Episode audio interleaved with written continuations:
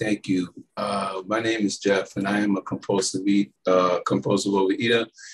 And um, I'm abstinent today because I weigh and measure three meals a day up the gray sheet. I write it down. I commit it to my sponsor, and I'll eat in between meals, no, no matter what. Um, and abstinence is the most important thing in my life. And and there's somebody who comes on the meetings every Sunday or every you know, the morning meetings in Connecticut, and they always talk about it. it's such a gift. It's such a gift. And when I hear them say that, it is a gift.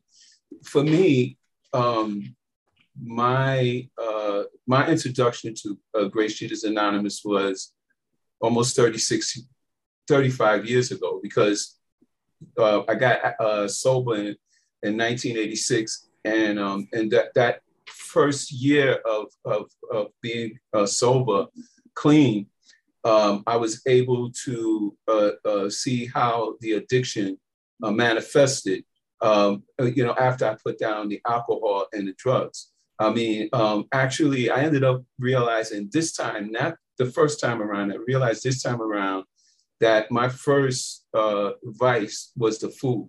Um, I, I, didn't really see it the first time. I didn't, I mean, I think that I saw it, but I didn't really truly accept it. You know, I, I was more uh, caught up with um, the fact that I was able to go to the store and buy clothes and all these things that I couldn't do. Uh, all this stuff, uh, you know, I say this stuff a million times. It's sort of like I remember going into the store. It's no longer exists. It was in Manhattan, and I went to the store and I, and I could never buy anything in that store because every time I went in there, they didn't never have the size that I wanted. So I would have to leave and go somewhere else. So I remember I was, I must have been abstinent for about a year and I, and I lost like a remarkable amount of weight because um, I was uh, initially at that time, I, I had weighed almost 300 pounds. And then I went under 200 pounds. So I was able to wear when I, when I was wearing like maybe uh, 48 or 50, I was able to wear 32. And I remember going into the dressing room and I put these pants on and you know, I looked at the pants and my head said, you can't wear these pants. You know what I mean? Because I couldn't imagine myself getting in these pants, but I actually got into them. And I got used to um, the, the rewards of, of being abstinent. I got used to the rewards of being GreySheet abstinent and um, but I didn't understand the whole program. I didn't take the whole program as it is written down. One of the things I'm grateful about is that I did come in during that time, and you know, it was very uh, everybody. It was very strict at that time, you know. So a lot of that, the uh, the stuff that I learned from before, I just brought it with me when I came back. Um, one of the, one thing that I really want to say, it is so easy to stay abstinent than to get abstinent. And I have to say that because I'm going to tell you that uh, when I left, um, uh, at the time that I actually did leave, I was going through a whole bunch of stuff. And one of the things that I didn't do around that time is I didn't reach out to people. I didn't reach out to people. I didn't make phone calls. Um, I, uh, you know, I was making meetings in both fellowships, but I made more meetings in the in in, in AA and NA, and I made minimal meetings in GreySheet. I didn't call people in GreySheet, and to for me, and I'm not talking about anybody else. I'm just talking about for myself. I, I could not do this program unless I unless I reached out. This time around, you know, it was very awkward to reach out to people, but I, I, I couldn't be where I'm at today if it wasn't for the fact that I did reach out to people and I did do service. I could tell you I was stuck around there back then for about maybe five or six years.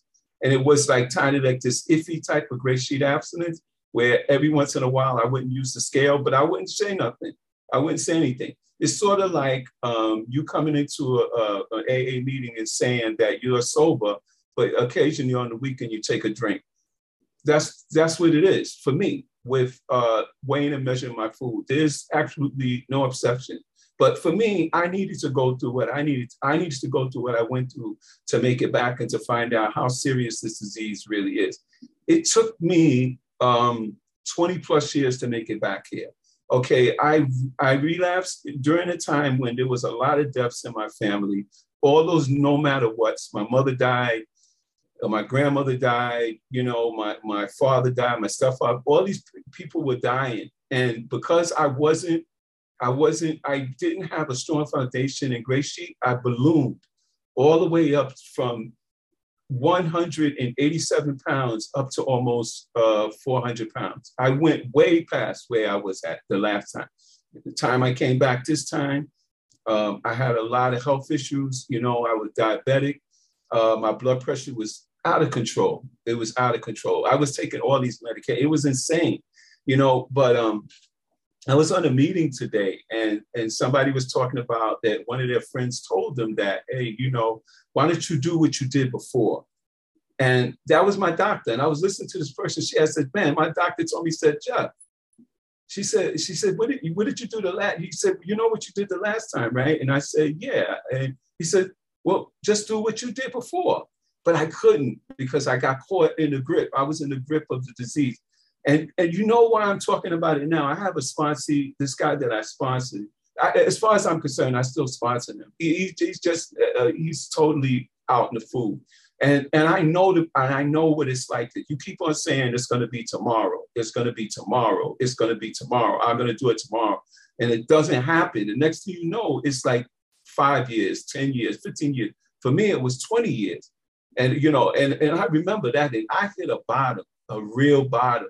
And, um, and I could tell you today, uh, as a result of coming back here, uh, I, I, I followed this program to the T, to the T. What, one thing I went to look for my gray sheet when I came back, I couldn't find it. So what I did is I said, you know what? Forget about anything that I had from before. I'm starting all over again. I'm going to act like I don't know what the hell I'm doing. And I'll just come here and I'm just going to listen to what you guys tell me to do. Uh, when I came around that time, there wasn't many men. There were very little, few men in the fellowship. It was mostly all women, you know, and everybody was a lot, you know, a lot. We were all a lot younger anyway. I'm not going to say them because you see, I'm saying they were they were a lot younger. I'm, I was a lot younger as well because I'm a lot older today. So I'm not going to only say just them, but uh, yeah, I uh, was a, a, lot younger and um, and and but you know what? The, the, the the great feeling is today is that I'm a little older, but I have energy. Okay, uh, um, last week um, I had I had a surgery. I could not even do that and follow the directions that the surgeon told me to do if I wasn't abstinent because if if I was um, uh, if uh, actually if I wasn't if I wasn't absent, I probably wouldn't I probably would have blew off the appointment, you know, because that's what I used to do. You know, um, I blew off a lot of uh, uh, you know my doctor's appointments because I didn't want the doctor to tell me that my blood pressure was out of control. I didn't want him to tell me that you know you're gonna something's gonna happen. You're gonna go on insulin you know. And i'm to tell you right now like i came here i was almost 400 pounds today. I'm like what? I think like 200 pounds. I don't even know. But the reality is i'm not taking those medications. I'm not diabetic anymore. My blood pressure is under control and um, and i have my life back and i could do things today and i could live my life and i don't have to live my life uh, thinking about what i'm going to eat because anytime something happened in my life, anything, any life on life term situation that happened in my life, I was going I had to eat. I was going to eat. You know what I mean?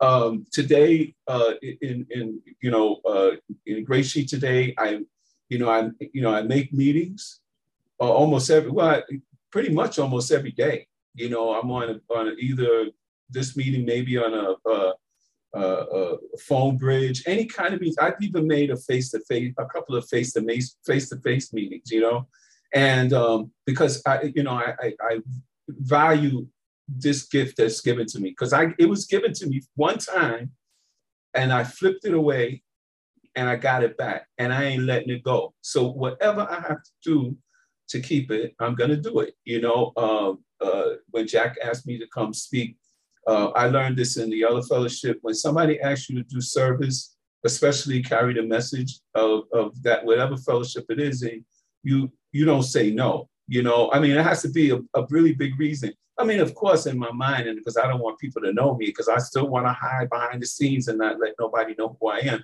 But I have to push past all those things today and put myself out there. And I'm able to do that, you know, today. I do service. Actually, the meeting I, I, haven't been in a really good space. I've been in one of those, I call it the funky mood. I've been in that funky space. And I, you know, um, but because I had that commitment this morning, I got what I needed in that meeting. I still don't feel 100% of where I would like to be, But the one thing that I'm not doing today is I'm not eating. I'm not eating, you know. Um, I weigh and measure my food.